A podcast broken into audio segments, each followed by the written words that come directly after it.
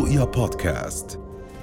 موجز الأخبار من رؤيا بودكاست. قال عضو اللجنة الوطنية لمكافحة الأوبئة الدكتور بسام حجاوي إن الالتزام بالإجراءات الوقائية وضرورة تلقي مراجعي المنشآت العامة والخاصة المطاعيم والتوجه نحو الجرعة الثالثة من اللقاح من شأنه قطع سلسلة العدوى بمتحور دلتا المتسبب بالموجة الثالثة في الأردن.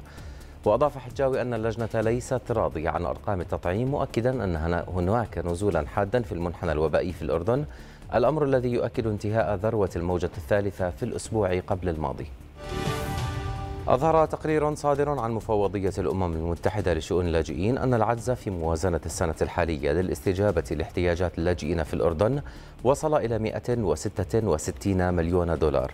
وتسلمت المفوضية 239 مليون دولار من موازنتها البالغة 405 ملايين دولار للعام الحالي بحجم تمويل وصل إلى 59% استشهدت سيدة فلسطينية نتيجة دهسها بشكل متعمد من قبل مستوطن على مدخل بلدة سنجل شمال رام الله.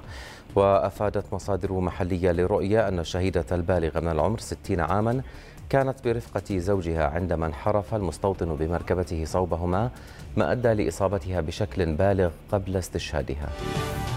لقي 32 شخصا على الأقل مصرعهم اليوم عندما اندلعت النيران في عبارة مزدحمة خلال عبورها أحد الأنهار جنوب بنغلاديش.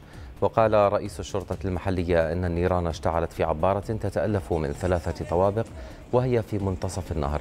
وتم انتشال جثث القتلى الذين قضى معظمهم بسبب الحريق والبقية غرقوا بعد أن قفزوا في النهر.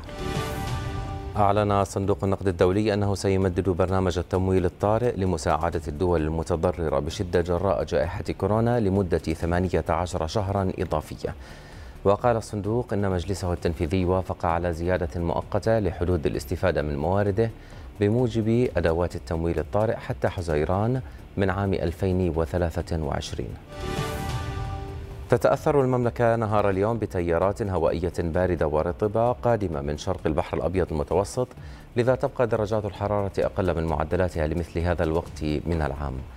ويكون الطقس باردا ورطبا في غالبية مناطق المملكة مع احتمالية هطول زخات من الأمطار في مناطق متفرقة من المملكة حتى ساعات مساء اليوم.